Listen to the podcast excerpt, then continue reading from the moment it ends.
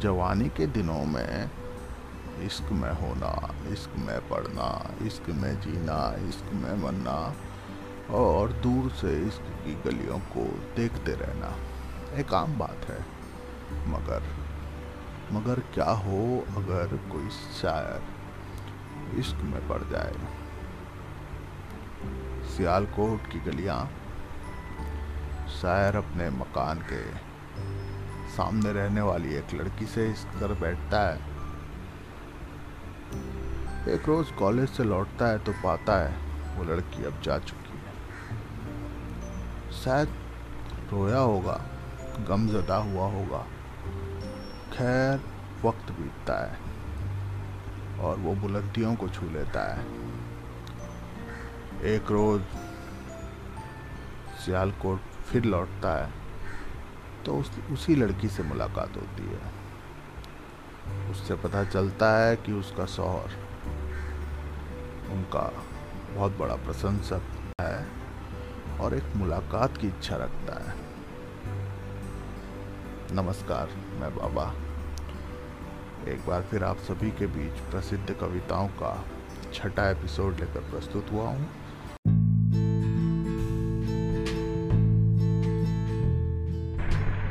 आज की नज़म है, रकीब से फैज़ अहमद फैज़ की नज़म।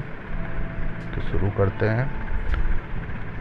आ कि वाबस्ता हैं उस हुस्न की यादें तुझसे, जिसने इस दिल को परिखाना बना रखा था, जिसकी उल्फत में भुला रखी थी दुनिया हमने, दहर को दहर का अफसाना बना रखा था। आसना हैं तेरे कदमों से वो राहें जिन पर उसकी मदहोश जवानी ने इनायत की है।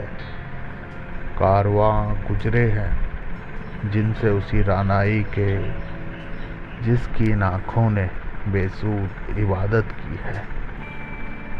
तुझसे खेली हैं वो महबूब हवाएँ जिनमें उसके मलबूस की अफसुरदा महक बाकी है।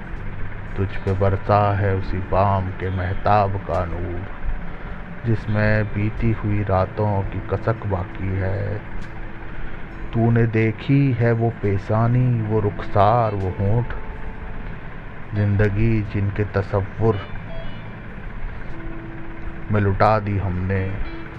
तुझ पे उठी हैं वो खोई हुई साहिर आँखें, तुझको मालूम है क्यों उम्र गवा दी हमने। हम पे मुस्तरका हैं एहसान गमे उल्फत के। इतने एहसान कि गिनवाऊँ तो गिनवा ना सकूँ। हमने इस इश्क में क्या खोया है, क्या सीखा है? जो तेरे और को समझाऊँ तो समझा ना सकूँ। आजीजी सीखी, गरीबों की हिमायत सीखी। यास व हिरमान के दुख दर्द के मानी सीखे। ज़ेर दस्तों के मसाइब को समझना सीखा। सर्द आहों के रुखे जर्द के मानी सीखे। जब कहीं बैठ के रोते हैं वो बेकस जिनके, अश्क आँखों में बिलकते हुए सो जाते हैं। नातवानों के निवालों पे झपटती है उकाब।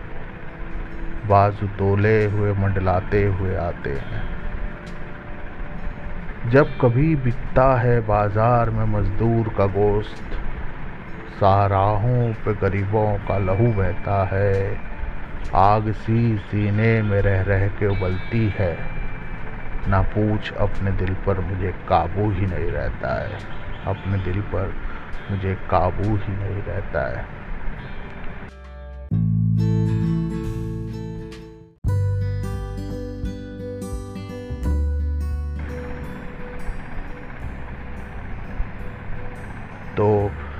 आप सुन रहे थे नज़म, रकीब से।